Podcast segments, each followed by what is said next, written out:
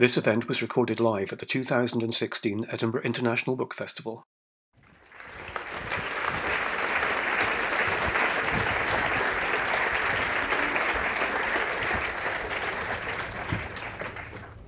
Hello. Very nice to see you.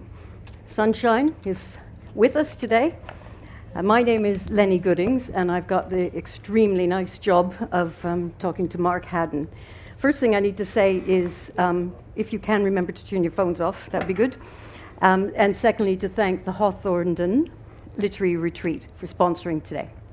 So, Mark Haddon is author, as you know, illustrator, you may not know, screenwriter. He's won two BAFTAs, 15 books for children. He's a bestseller, most particularly for The Curious Incident of the Dog in the Nighttime, um, which has won 17 prizes, sold 10 million copies. Good, that's what I feel too, astonished. Um, also, poetry, Spot of Bother, and recent novel, and The Red House. So we have the Renaissance. Do you play the piano as well? No. uh, we have the Renaissance man here, at least in literature, and he lives in Oxford. Um, today, though, we are here to celebrate his new collection of short stories, The Pier Falls, which is very handsomely produced like this. Um, so I really love these stories, actually. We, we've been talking in the green room before we came, but I didn't tell him, I didn't give him any compliments yet. So I just want to tell you, I thought they were wonderful, really special, impressive, and, you know, it's a difficult form.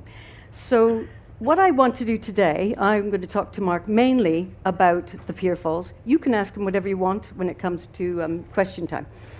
Um, but the one thing I think we need to just get right up front is that these are very dark stories, Mark. Nine very dark stories.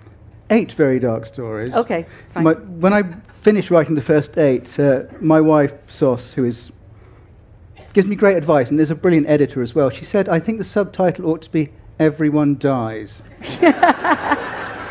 She'd be right. So um, she said, Could you just write one more in which no one dies?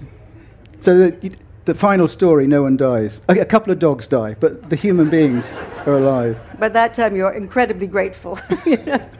But um, so why? Tell us why. Why are they so dark? Do you know, I've been asked this question several times before, and my answer is, and it still feels right, that death is at the root of everything. Death is what makes everything about life valuable. The fact it comes to an end. The, we love people partly because we know we're going to lose them. We know that we'll grow ill and frail and nothing lasts forever that we can only do a fraction of the things we want to do. And underneath all those, all that finitude, the biggest finitude is death, isn't it? And it's death that creates stories, because death makes an end to things. Except I was saying that at an event recently with a young writer, a young, really good writer who also lives in Oxford, Daisy Johnson, just written her first collection of short stories called Fen, which is set in the Fenland. It's very sort of squelchy and moist and dark and sexual. And as I gave that answer to why there was so much death in it, I just realized that I, this doesn't apply to you, Daisy. That's why sex is in the, all your stories. Because when you're 21, you think sex is underneath everything else. But give her another 30 years and it'll.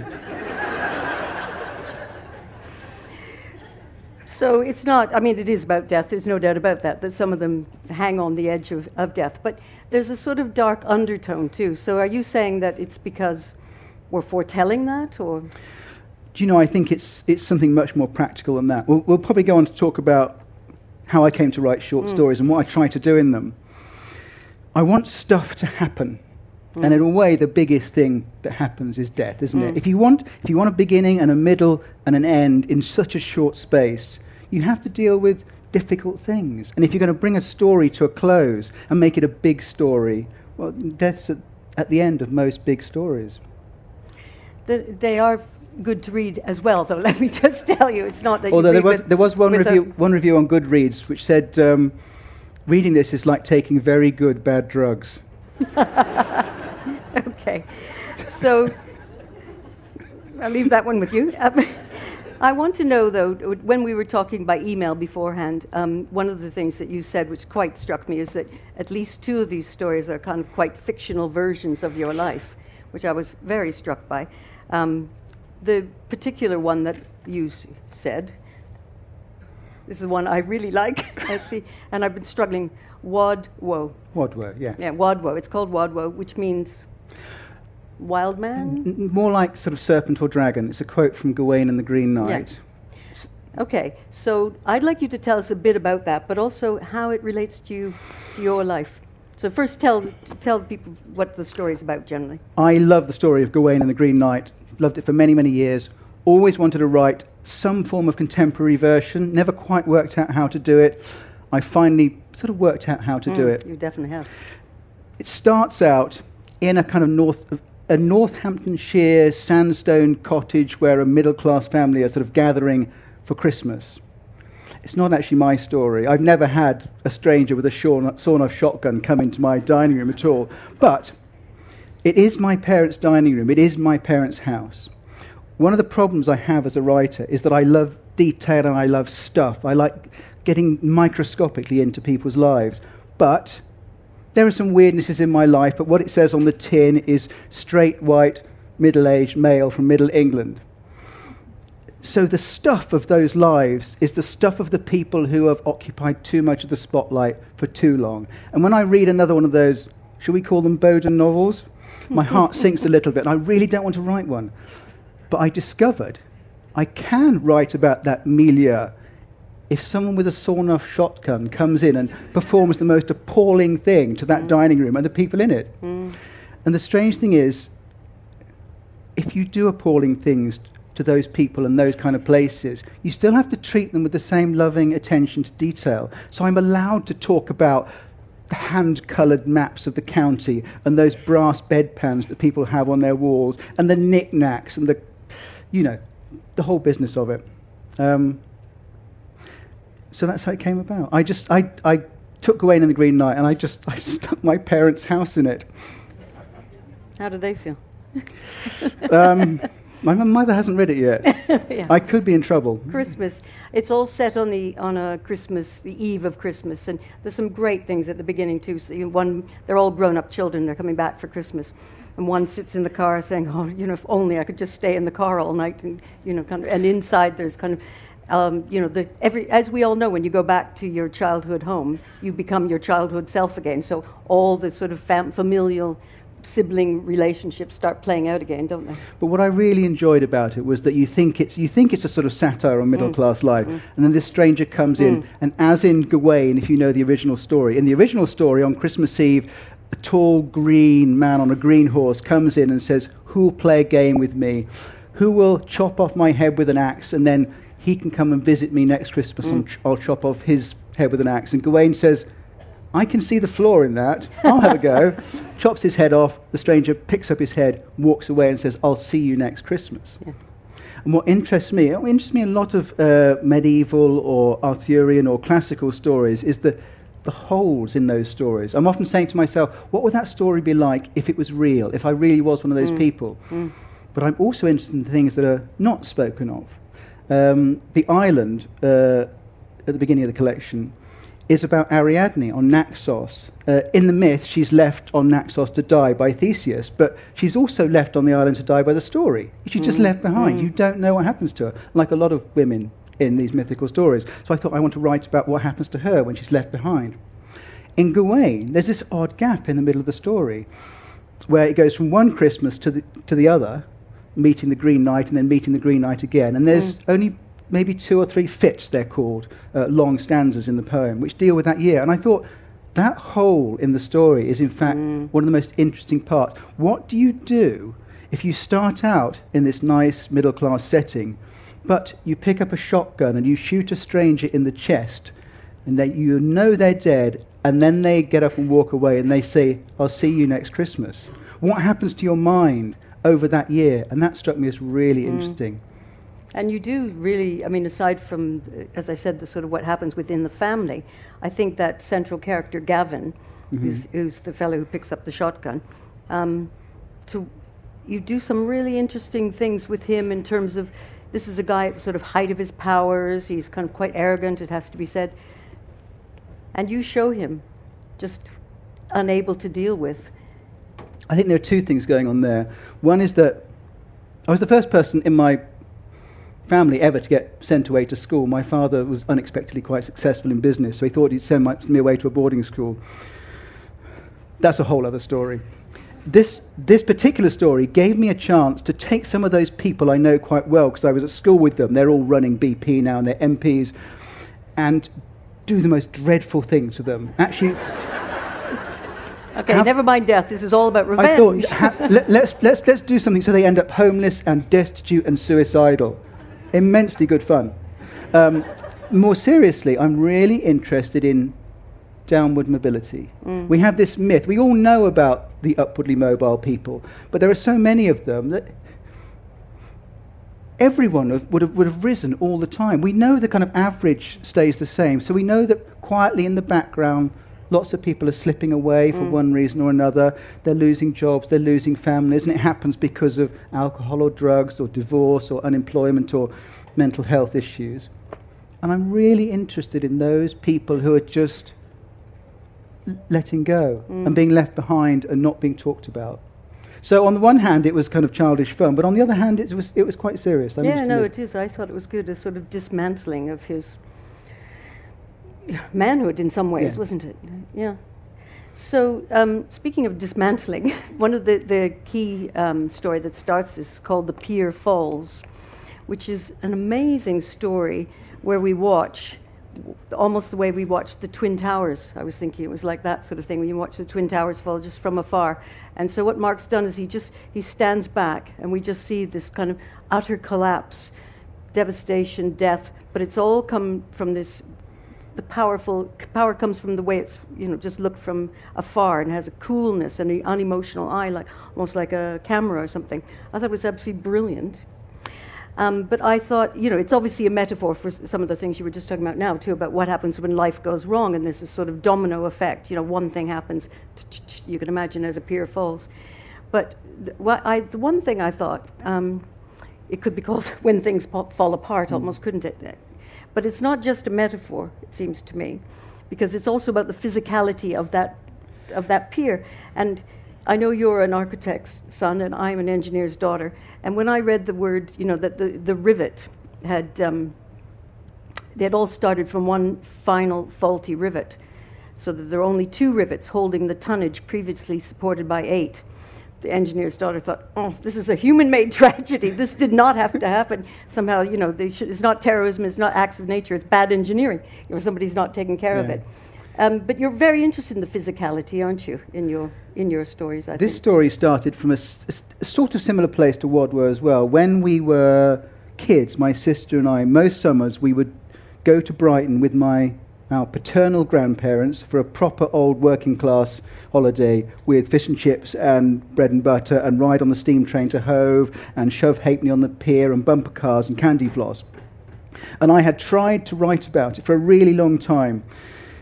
The problem was that my memory is not brilliant. There were always gaps. I thought I can't quite get it right. And there was also a kind of, it was too respectful. It was too nice. It was rather fey because I was trying to sort of treat it properly with the respect it deserved. And then I had the same revelation that I had with Wodwo. That if instead of trying to bring it back wholly to life, you actually, you actually destroyed it, it away, yeah. it didn't matter that there were gaps. I realized, I tell you what I realized. I realized it was my life and that it doesn't matter to anyone else whether I get it right or not. It's my material. I can, I'm free to do what I want with it. And that was quite a release. Um, so again, it's another bit of my childhood which I've just torn to pieces. But how did you choose to do that sort of, as I said, that kind of almost filmic sort of, you know, it is, it is utterly unemotional and yet it's really powerful. Do you know, I think I learnt something um, that all writers have to learn, but I learnt it very strongly with Curious Incident that you, if you leave out the emotion, readers put it in. If you, if you make a world and you make it properly and you make it whole and you make it believable,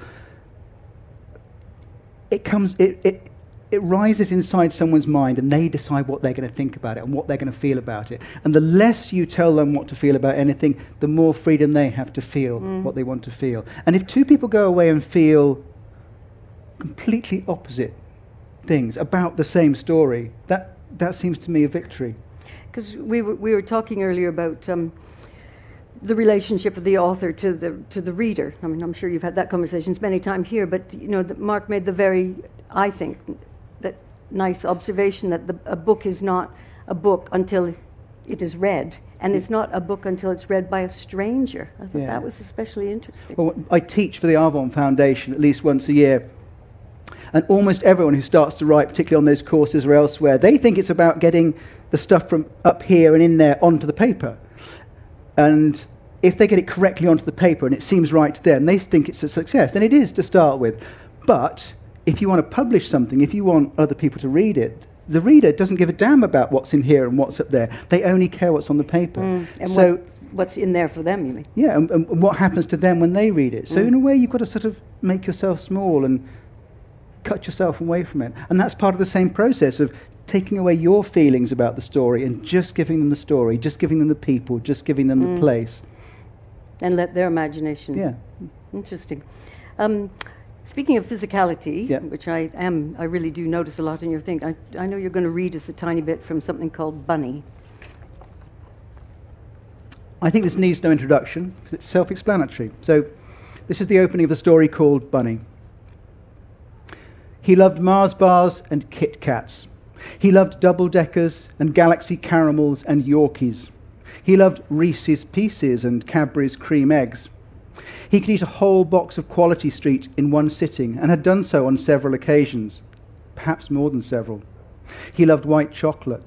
He was not particularly keen on Maltesers, Whispers, and Crunches, which were airy and insubstantial, though he wouldn't turn his nose up at any of them if they were on offer. He disliked boiled and gummy sweets. He loved chocolate digestives. He loved Oreos and chocolate bourbons. He loved coconut macaroons and Scottish shortbread. He would never buy a cereal bar, but a moist, chunky flapjack was one of the most irresistible foods on the planet. He loved thick, sweet custard. He loved Frosties and Weetabix with several dessert spoons of sugar. He loved chunks of cheese broken from a block in the fridge, red Leicester preferably, or cheap rubbery mozzarella. He loved Yazoo banana milk, the stuff you got from garages and service stations in squat plastic bottles with foil seals under chunky screw tops. He could eat a lit- litre tub of yogurt if he added brown sugar or maple syrup. He loved hot dogs and burgers, especially with tomato ketchup and a soft white bun thickly spread with butter. He loved battered cotton chips with salt and no vinegar. He loved roast chicken. He loved bacon. He loved steak. He loved every flavor of ice cream he had ever sampled rum and raisin, dime bar crunch, peanut butter, tiramisu. At least he used to love these things. His eating was now largely mechanical and joyless. It was the sugar and the fat he needed, though it gave him little pleasure. More often than not, it made the cravings worse. He hated people using the phrase comfort eating. He had not been comfortable for a very long time, except sometimes in dreams where he ran and swam and from which he occasionally woke up weeping. He was 28 years old and weighed 37 stone. There was a creased and sun bleached photograph of him at nine, standing in the corridor outside the Burnside flat, wearing his new uniform for the first day at St. Jude's. His mother had run back inside at the last minute to get the camera, as if she'd feared he might not be coming home again and had wanted a memento or a picture to give to the police. He'd been wearing grey flannel shorts and a sky blue Airtex shirt. He could still smell the damp fungal carpet and hear the coo and clatter of the pigeons on the window ledge. He remembered how overweight he felt even then. Whenever he looked at the photo, however, his first thought was what a beautiful boy he had been. So he stopped looking at the photo. He dared not tear it up for fear of invoking some terrible voodoo. Instead, he asked one of his care assistants to put it on top of a cupboard where he couldn't reach it. It's sad. Yeah. It's nice. I think um, that obviously is sad, and you can hear that one's going to start to go somewhere very bad. But I actually think that story is also about kindness. Yes. there's, there's a, it's very hard to talk about this without giving I the know, end away, no, isn't don't do that. But Um, it's about what in, I tell you. Shall I say instead how the story came about? Yes. Very usually when people are asked where a novel came from, where a short story came from, they're expecting the answer that it came from my uncle who said this, or is this event, or that other book. A single thing, because they like the idea of a, a, story growing like a river or an acorn or mm. a baby from one single thing which gets bigger. For me, the experience is usually completely opposite. I seem to travel the world with a great rag and bone cart, which I just stuff everything in, and I sort of take it home and I sort through it and I throw away the rubbish and I squeeze and compress and polish and edit and edit and edit, so that there are a hundred sources for every story. This is almost the only thing I've ever read that came from one place. I was watching a documentary on Channel 4 about a very morbidly obese young man. It was both fascinating and sad, but he couldn't leave the house uh, unless he was in a wheelchair. So someone was obviously feeding him, mm. but they were missing from the documentary. Mm. And I thought, what a grimly interesting relationship that would be. Who is the person who is, in effect, keeping him in that state? What do they call it? Do they call it love? Do they call it caring? Even though it's slowly killing him? And it was that relationship which I thought was mm. fascinating. It is. We're not going to tell you the end on that one. Sorry. It's about love, but. I think it's about love. we, we don't entirely agree on that story, actually. Um, one thing I think actually it's interesting that you've made Bunny um, a man in that story, because it easily could have been um, mm. a woman. But I thought in all your novels um, and in the short stories, that you're actually, you, you write very well about women, I think. Um, but I also think, as a woman reader and as a mother of a son, I thought you were really what, what I find especially interesting is the men and boys. Mm-hmm. Um, so one of the stories is called The Gun, for example, and it's about two young boys who get hold of something they shouldn't and do something they shouldn't. But also um, another one called The Boys Who Left Home to Fear. It was even interesting you called them boys yeah. at that point. And um, in, I'm, I'm, sure a lot of people here have read The uh, Red House where, where, Alex is a young boy who's 17 and he ends up fixing the broken washing machine while his hopeless father watches uh, and is incapable of doing it. And I just thought, it's, you're, you're very interesting in what, in testing men, I suppose. It was strange that Red House thing. There's lots of characters in the Red House, and um, Alex is a very typical teenage boy. He's quite sporting, but he likes sort of computer games, going for a run, and masturbation. That's about the whole thing. But readers seem to love him it's almost because of his faults. Mm. I've, I've, found this. The more, the more likable you make characters, the less, the less readers like them. I think of it as it's like the sort of Macbeth slash um, Basil Fawlty principle. We love people to be flawed. It somehow makes mm. them real, and it gives them gives us some access to them. We can we can somehow be kind to them in our heads. When it comes to gender, I, d- I don't even think about it really. Mm, i do very consciously make sure I write about female characters, and there's one story which just has three women in it, um, so I don't write about men all the time. But I've always felt this about whether it's Christopher and Curious Incident, whether it's the two teenage girls in the Red House, one of whom is a, an evangelical Christian who's coping with her sexuality, the other one who's frankly a bit of a bitch mm. with sort of slow motion hair shampoo, advert hair everyone is very, very similar underneath. Everyone has a very, very similar set of needs and desires for, you know, for safety, for love, for comfort, for some kind of meaning in their lives. What makes people different is the way in which they try to get that from the world around them. So I always try and get myself to that core of a person. It, it's relatively easy if you like the person because you, cause you feel similar to them. You think, oh, they're like me. I understand that situation. It's much harder when mm. someone is either very different from you in their whatever, gender, class, the country they live in, particularly if the person is unpleasant. Mm. And I often t- talk to students and I say, try and do this. Try and think of someone you really dislike. And then try and understand that somewhere in the middle there is a person just like you who has somehow utterly failed to understand how to interact with the world around them in a positive, helpful way. How has it all gone so wrong for that, for that little child who wasn't that different from you? So, I mean, there's a lot of talk, isn't there, about whether we have to like our characters, especially the main characters mm. in, a, in a novel, I'm talking about now, or even in the short stories too. Um, which I must say I, I don't I agree. I mean I think actually so long as it, they've got to be credible. That's the main thing. Whether you like them or not, is is not. Yeah. But that is a, a feeling, isn't it? That people need to like the people. Except you don't really do. My son is going through this at the moment. He watched all of Game of Thrones. Then he started watching House of Cards. He said, Wow, this is like Game of Thrones, but it's sophisticated, isn't it? and he said, What I like about the main character is that you don't know whether you're allowed to like him or mm. not. And it makes me uncomfortable. But I think that's you know if you have a sort of big evil character, that's true. But uh, what I'm talking about is sort of more low level, Yeah. you know, ordinary people who are, mm, you know, not particularly have- likable, but they're You have to be likable and unlikable. I mean, who's the person who's completely likable? Exactly. Or likable in all contexts? And of course, if you're writing a novel, you don't. Was it Henri de Montherlant who said, happiness writes white? Uh, so if you've got happy people, nothing happens on the paper. Even if you've got. N- fiction is about flawed people doing bad things. Even if you've got someone you fundamentally like, you have to gird your loins and put them into some unpleasant situation where they might crack. Or you don't have a story to tell. And do you feel bad about doing that to them?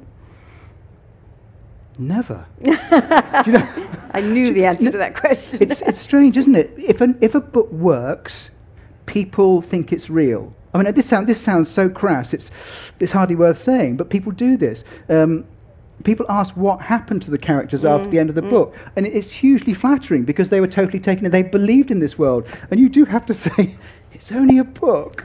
I have no idea what happens because they're just words on the page. but don't you think of them afterwards too? no, not at all. Really? Really As you shut the book, that's it. It's because I sometimes think of writing fiction as like running a Punch and Judy show on the beach. If you're sitting on the sand and, uh, and looking at the show, you can see the characters. You can see the characters interacting with each other. You can see a story that has meaning, and you can imagine the whole rest of their lives. But actually, as the writer, you're in the dark in that little tent, moving the sticks and pulling the strings. Mm. And to make it work, you have to learn that odd grammar of stick and string pulling. Mm. And some, I quite, I know how to do certain things on paper, and how to make readers react in a certain way without ever having to put myself in the mind of that reader. I just know that certain things mm. work. I know that it's it's it's really good to try and make something sad happen after something funny's happened, for example. I don't think I'm the reader now. Something sad has to happen. I, th- I, it's a little bit manipulative, but I know how to do it. But uh, but I'm really interested that you don't, you know, wonder what happened to them next, or that's really that's So is that shocking? It is a bit, but that's okay. so what I want to talk about is particularly with these um, short stories is short. So this is the first time you've done short stories. I've been trying to write them for a long time, and I was writing them for the, the crassest reason, really. I, you know, I knew I could write radio plays, I knew I could write a novel, I knew I could write for TV, Ah, the Renaissance man. or as my wife said, jack of all trades, darling. Um, and it struck me as a puzzle. I kept thinking, why can't I write short stories? It's just one word after another, after another, after another. How can it be so different? It took me a long time to realize that I was trying to write the short stories of the kind that I was reading, and I eventually admitted to myself that I didn't really like the short stories that I was reading. And those short stories were largely stories in that Chekhov, Mansfield, Joyce, Carver mode. Mm. We all know them because it's the kind of the orthodox kind of story in British and American literature at the moment. They're fairly modest. They're usually melancholic. Spare. You spare. They're about turning points as opposed to huge stories. They're almost often like a bit of a story, the rest of which lies outside the frame. They're often about things that don't happen and people that are absent. And I realized that I, I wasn't enjoying them because I felt something was missing. And a small group of stories turned me around because I realized what could be done. Uh, the easiest one to talk about is called Everything Ravaged, Everything Burned by Wells Tower, American writer. Great collection of the same name. I think nine of the stories are examples of what we might call modern American man in trouble. We all know those stories. It usually involves alcohol, family breakdown, lots of drifting. They were great, but they were within that definition. The final story came about, so it is said, because someone said to Wells Tower, What would happen if Raymond Carver wrote about Vikings? So he sat down. He produced a story which is very, very unlike anything Raymond Carver would have written. It's about these two middle aged Vikings who are really looking forward to finding a woman, settling down, doing a bit of vegetable gardening, and sitting on the side of the field drinking potato wine as the sun goes down. But Djarf, the psychopathic leader of their village, decides they have to go on one final raping and pillaging uh, expedition to Northumberland they feel under pressure to go, so they, they sign up and they row off across the North Sea. Um, and it gets horribly darker and darker as it goes. It's strange, and it becomes dark, and then it becomes very sad. A bishop is spread eagled, several of the villagers are hung. The protagonist's friend forms a relationship with a young girl who lost an arm during a previous raid, and she decides to come back with him to Norway. You never quite know whether she's in love with him or whether she's ch- choosing the least worst option that's available mm. to her.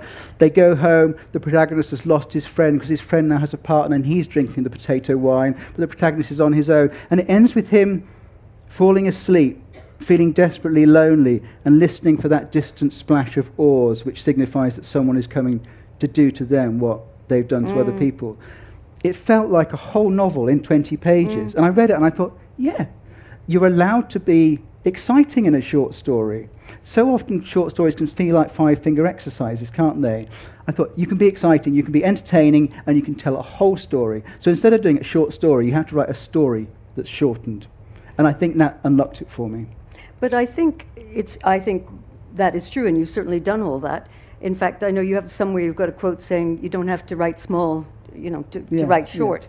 Yeah. Um, but one other thing about a short story, it seems to me, is that th- there's, you know, they have to be visceral in a, in a way, don't yeah. they? They're kind of, I was thinking they're almost like a joke in a funny way. I don't mean because they're f- funny, but more because they, they're visceral, like a punch, and, you know, you get something mm. at the mm. end, don't you? So it's a lot about effect, isn't it, in a quite a short space of time. Yes. okay. and they are, I'll go on then, um, they are notoriously hard to write. I mean, interestingly, um, I found a lovely quote, I'm sure you know this one, this Thoreau, who says, Not that the story need be long, but it will take a long while to make it short. That's and I true, think, isn't it? You know, that a lot of people talk about it. I mean, in fact, if you look up, you know, it takes a long time to write a short story. You get about 10 people claiming that, from Mark Twain to Cicero, um, claiming, you know, it's, you can write long, it's easier to write long than it is to write short, and it takes a longer time to write short. But there is there is a myth around, isn't there? You hear a lot of writers talking about short stories as if they're this very subtle, sensitive, entirely different species of writing mm. that hmm. requires a very different skill. And I just, I just don't believe it. Page by page, what thrills us and entertains us is it's pretty much the same, however, however long it's going to go on. I mean, I think there's a gap, not because the, because the skills needed are hugely different, but because you can't, you can't, sell, a, you can't sell a novella very easily. Mm. There's a market of a kind for short stories, and there's a market for novels. But you, no one sits down to write something in the middle because you finish and you don't really know what to do with it. The, the book is too thin. So and that is really interesting because, you know, as I say, when I've been thinking a lot about short stories uh, in order to come and chat to you, and you know what I read is aside from you know it's difficult to write short. I think the, that um, that it's all about a sort of snapshot. You know, William Boyd said. Um, when they work well, they're, we're given the rare chance to see in them more than in real life. You know, there's a kind of, I mean, maybe you're absolutely right that maybe actually people are making too much fuss. That is not so. But but, but people do make a big fuss about writing short stories. They do, don't they? But the way we're talking about this makes it sound as if I sat down to write lots of short stories, whereas they all came about by an incredibly dog-legging route. Mm. I mean, one of them started off as a long narrative poem. I mean, why should anyone write a long narrative poem? I don't know. It was ridiculous. It didn't work, and I finally realised I could write a short story. Three of them started out as plays, yes, which, which weren't working. Tell us I, a bit about that. Long answer? Okay. I have written a play for the Donmar Warehouse years ago. It's a great experience. I loved it. I loved, I loved working with the director. I loved working with actors. I loved just getting out of the house, which is quite exciting for a novelist. um, and when Curious was on stage, I had a little taste of that world again. And I really wanted to be involved in theatre, so I spent a, a year trying to write plays, which just were not working. I mean, again, it's a bad reason to write plays. It has to be necessary to write anything. You can't write mm. it because you just want to be in that world. At the end of that year, feeling very despondent, it just happens that Simon Stephens, who wrote the adaptation for the stage of Curious Incident, and I flew to Copenhagen to watch the Danish opening of the play, which is a translation of his text. Very, very odd experience. Neither of us speak Danish. Um, I knew the story quite well, so I knew what was going on. Um, he uh, knows every word, so it was like he understood Danish. He sat there going, yes, yes. For me, um, it was like having a stroke, which, in which I, everything was the same around me, but I just lost the ability to understand any words. The only three words I understood of the whole play were shit, fuck, and Didcot Parkway. the following morning, we had to fly back, and we were sitting in Starbucks at the airport, and it was the first time that I talked to Simon about failing to write plays. And he said, Look, just give me some of the plots. Just tell me. And I went through about 20 plots. Two sentences in, he kept saying, That's not going to work. No, that won't work either. No, non starter. It it, was a, it was a difficult conversation. I really respect his work. But on the plane on the way home, he gave me a very condensed sort of theatre workshop talk. Mm. He talked about lots of things, but the main thing that stayed with me ever since is this. He said you can write a 3,000 page novel about things happening to people. Mm. Um, and it's Proust. You know, it doesn't matter that stuff happens to people in novel. The protagonist can be entirely passive. On stage, Mm. All the main characters have to want to do something, have to want something to happen, mm. even if they don't realize it. They come on stage, and drama is created because this person wants something to happen, and this person wants a different thing to happen, and there's conflict. Mm. Similarly, he said, a poem, a short story, a novel is a finished work. He said, you have to think of a play as a football match. You don't know which team is going to win. Mm. And if there's none of that tension about who's going to win, it just goes completely flat in the theatre. And I realized in that moment that I tend to write about things happening to people, mm. which is why I couldn't write yeah. plays. Mm. the ironic footnote to that is that one of the stories in here is about some colonists in a space station on Mars who lose touch with the planet Earth and things go downhill. One of Simon's friends wrote a play called X, Alistair McDowall, about colonists on Pluto who lose touch with Earth and everything goes horribly downhill. And it was one of the biggest successes at the Royal Court last year. I'm sure point this out. I'm, it's purely accidental, but Simon feels quite bad about it, and I've got a lot of leverage now. Are we going to see more plays from you, do you think? More play? No, you'll see more short stories, but not plays. Mm. I realise I can't really do plays. Mm. Uh, he said something else, which is very interesting. He said, you have to understand why playwright is spelled W R I G H T, because it's not about the writing. It's playwright as in cartwright or wheelwright. Yeah. He said, I make something for other people to use. Interesting. Um, I have to leave space. I'm part of a team. I'm just doing the words, and I know someone else is going to do all mm. the other aspects about it. When I first read his final draft for Curious on Stage, I felt uneasy and slightly disappointed. it felt thin. I didn't say so at the time. And it took me a, a while to realize that mm. because he is a good playwright, what he does is he leaves holes mm. in exactly the right place where other people can fill them. He knew that Frantic Assembly wanted to do the movement, and he knew Marianne Elliott, the director, and he knew what those people could do. So he generously gave them space to do it. Mm. And I can't do that. I run a little benign fascist state here. I am in charge of every bit of punctuation. And I, I confess I like it that way. I'm not, I'm not really a team player. But I tell you one thing you are is you're a big um, communicator and you're big on Twitter and you, you know, the, writes a really interesting blog on his website, which is kind of really engaging in the world.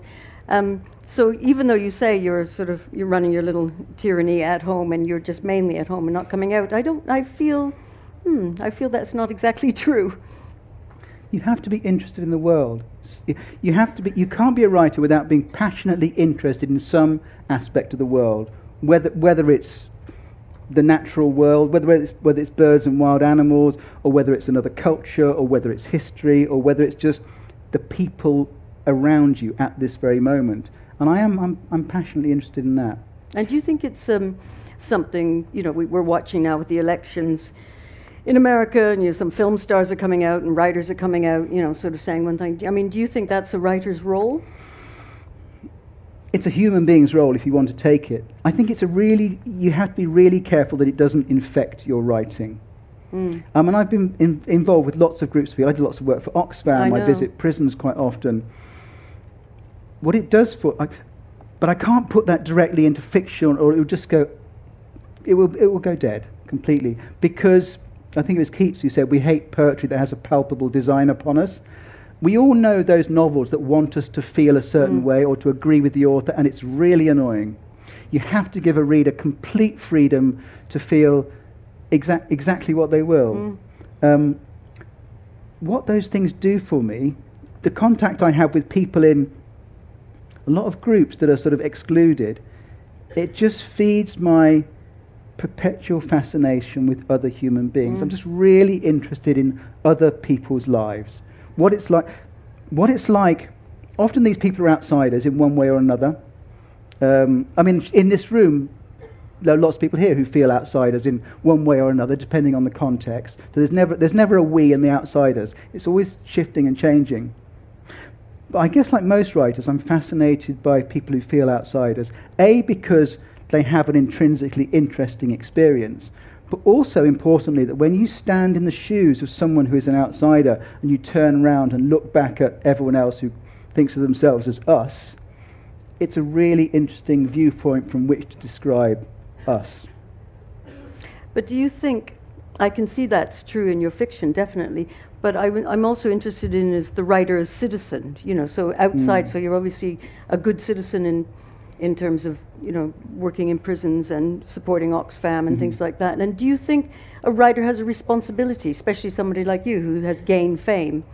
Um, and, and so has a voice and has influence. Do you think that's part of your job? This is one of those questions where it's really tempting to come up with some massive, bland, generalist, generalized comment, isn't it? And tell, say what other writers should do, or what anyone should do.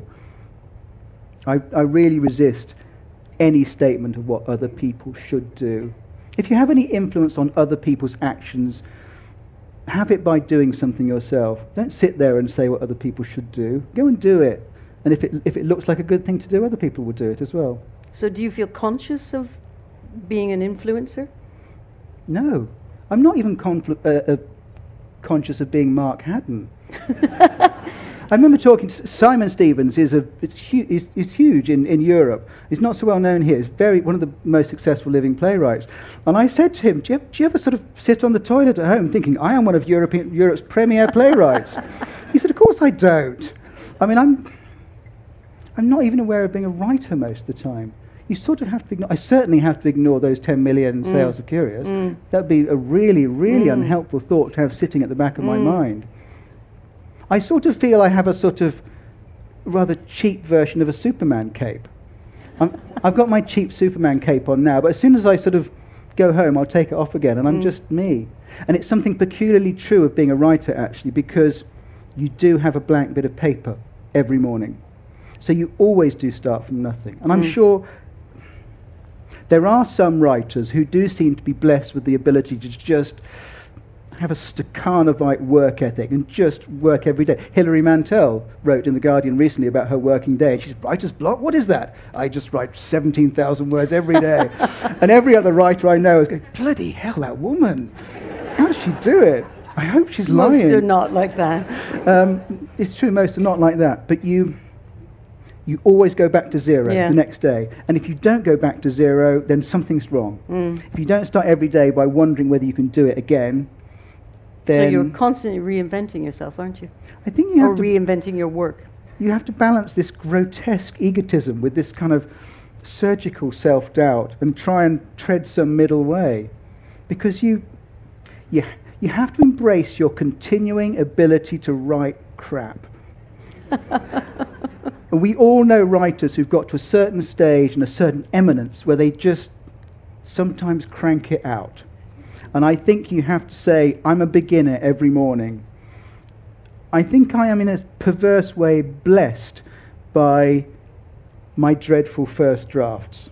I always know it's going to read very, very badly on paper. And I know that something, hopefully, something slightly magical or special might, if I'm lucky, happened around edit number 20 or 25 mm. or 30. So I, all I always know I've got to get through that horrible bit at the beginning every morning. um, in my day job, I'm actually an editor, and when I I have when I, a writer starts up again, who's, who's, done well, and they start up again, they say, "Oh my God, this is so awful! I can't believe it." I always say, "But you always feel this way." No, I never do. you know, God, you know, you always, you say, always. and and then you have to, "Oh, that's right, I do," and I always get through that again. Actually, but you have um, you talk a lot about you have talked about your wife to me, being your uh, good first editor. It's great, isn't it? It's very nice. and we and we st- and we we still love each other despite the whole thing. It's like a sort of huge version of do you give driving lessons to your spouse? No. Or will it cause, will it cause divorce? She, what she does, and I often say this to students, you're looking for someone in your life, not who's a good editor in that they have the requisite set of skills or opinions. You need the person who will say something to you about what you've written, and you will think, oh, yes, that's exactly what that little voice at the back of my head was saying all along. The little voice which was saying, I think we can get away with this passage here. It's sort of okay. And then if you find this special person, they will say, You see this passage here? and you go, Oh, yes, you're right. It's rubbish, isn't it? Um, the poet Paul Farley was talking about exactly the same thing the, the sense that other people read something and it'll point, it'll point up the, the bits that you knew weren't working. And he said, when you start out as a poet, you put your poems in a brown envelope and you shove them in the post box. And halfway between the slot and the bottom of the post box, there's this kind of shaft of light from heaven which illuminates the slightly crap lines that you thought didn't matter.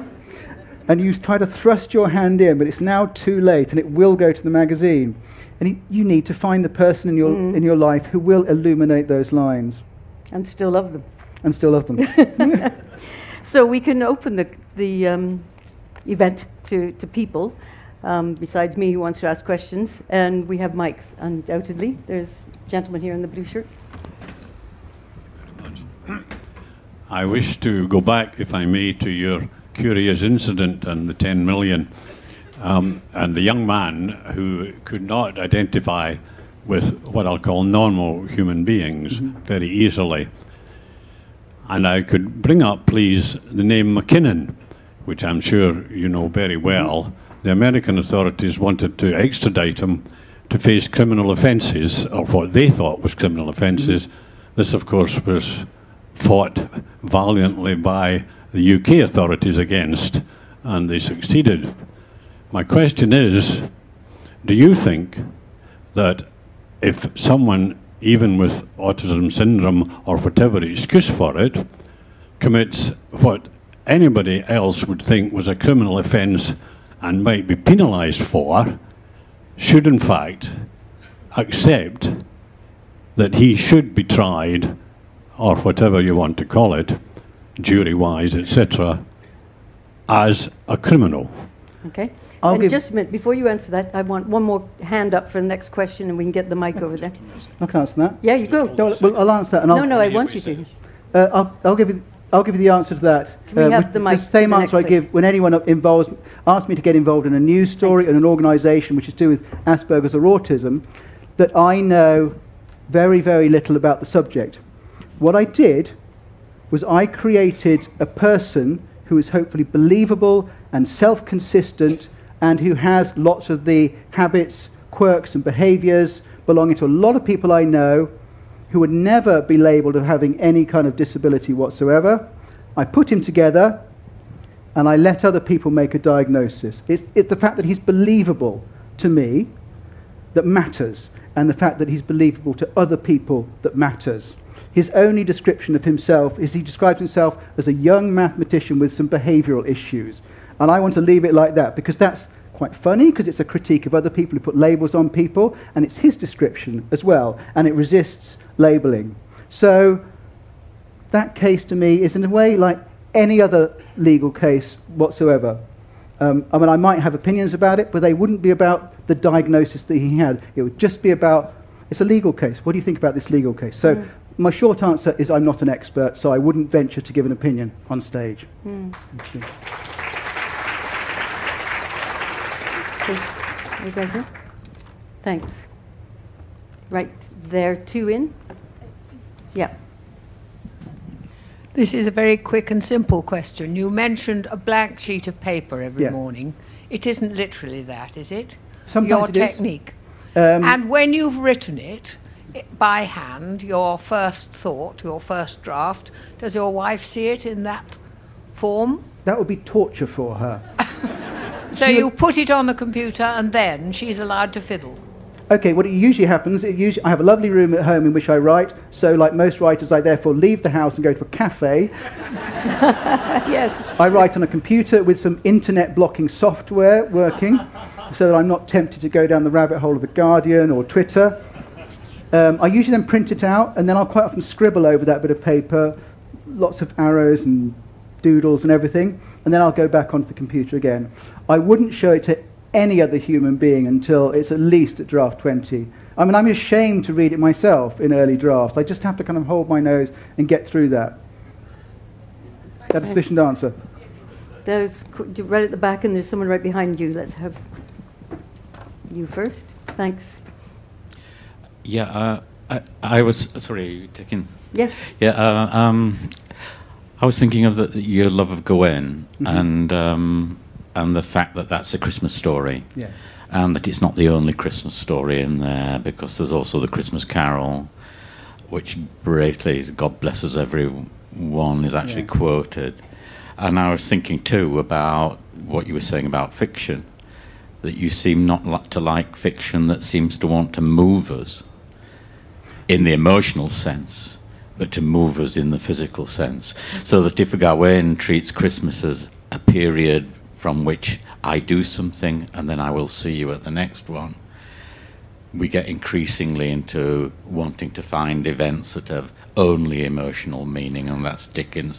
I was just thinking too that in, in The Pier Falls, that's exactly what I feel about it, that everything is moving and it, time picks up as you move through the novel.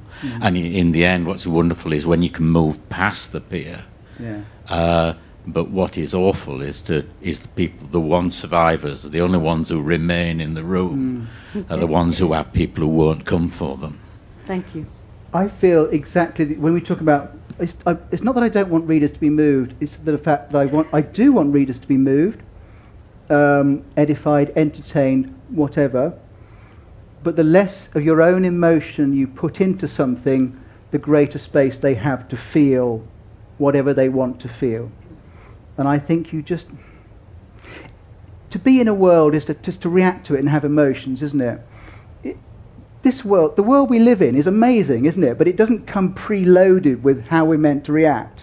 When we see the news, we all react in our own, our own different way. And I want, I want to make a little world which is similar to that. It doesn't have any preloaded emotion to it. But if people suffer in that world, we feel for them. If funny things happen in that world, we can be amused. Often things are very, very ambiguous. Um, yeah, I want it to be a little version of this world. Well, I think you achieved that, definitely. Do you manage to find a balance between writing and reading? Ooh. well, I don't even find, manage to find a balance with the writing itself. You know, I mean, I, I have weeks on end in which I find it really hard to write. I'm really lucky in the sense that Curious Incident sold a lot of copies, so I can choose whether or not. I tell you what, it gives me the ability to throw things away. And that is great because I never have to sit down and produce the next book now and get it finished in 18 months or two years. Because for some people it works and some people it's a disaster. I never have to do that. That's the upside. The downside is that if I'm trying to write and I don't feel any huge necessity from in here, then I can't do it. I really can't do it. And then it's really hard to know what to do, what to do with your days because you don't really know that until you sort of knuckle down to it. Um, I think hunger does drive, well, it Yeah. drives any kind of ambition, doesn't it? And if it's just hunger for getting your next book done, that's never No. quite enough. I mean, I'm in a, diff- a quite odd place at the moment. I was about a third of the way into the novel, about a house fire. I really liked it. These came out, the reaction to the, these stories has been great. And I think one of the reasons is, is the fact that I've used plot in a way I've never really used it before. The plots are quite strong and tight. And that's not what I've done in the novel. And I'm just sort of stalled. I love the beginning of this novel, but I'm not sure where it goes now because I haven't got that strong arch structure. But I don't have any more ideas for short stories.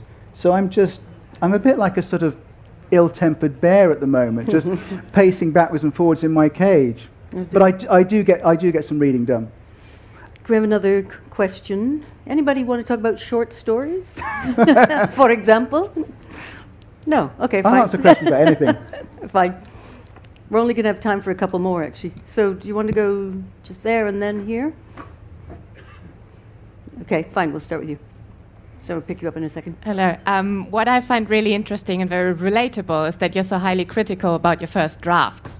When was it that you were first courageous enough to go and keep on working on it till draft 20, draft 30, and actually put the effort in to become a real writer? I always, I think I secretly always wanted to be a writer.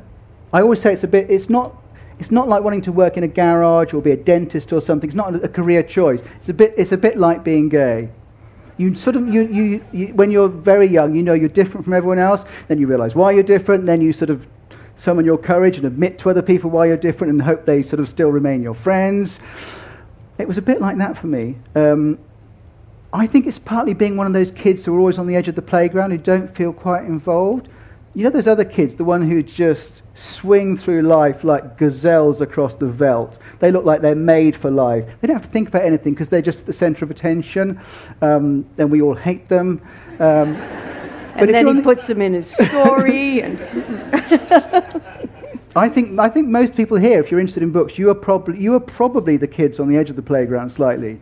Because if you're, if you're so in tune with life, what is the point of inventing another little world? It's only when this world is slightly uncomfortable that it becomes a magical phrase, once mm. upon a time, and you can disappear into something else Nice. altogether. And I had that very, very strongly. I was always aware that there was another sort of fictional world here, and I kind of wanted to go into it and then wanted to make it as well. going to have one more question. I'm sorry. You- you said- oh, at the back, then fine. And then we'll have to vacate. But you can find us in the signing tent. One of the things I like best about your fiction is your ability to take a reader down a highly absurd thought process and that you are very far into it. I'm thinking especially of in A Spot of Bother, the scene in the shower where he's about to use a razor blade to cut off the eczema. How you is this deliberate to take the reader into these absurd thought processes before we turn round and say, no, come on, that's just too weird for anybody. Do you know, when I I often talk to people, particularly about students, about what it means to write realism. And I say, go and sit on the bus and write down some of the conversations you hear. And then read them back, and they are utter rubbish. Real life is sort of gibberish, doesn't make any sense. But making a reader some, feel something is real has got almost nothing to do with the content and it's got everything to do with the structure of individual sentences. And that's why I think mm. editing is so important. That's why I go back and back and back, combing and combing and combing to get the knots out. Because if you read a writer and sentence by sentence, you think, I feel completely at home with them. I will, I will hold their hand and let them take me mm. anywhere. And one of the most exciting things in reading or writing for me is feeling that utter confidence in a writer's skill. And then they can make me believe in anything mm. whatsoever. I agree. Thank Nice. you.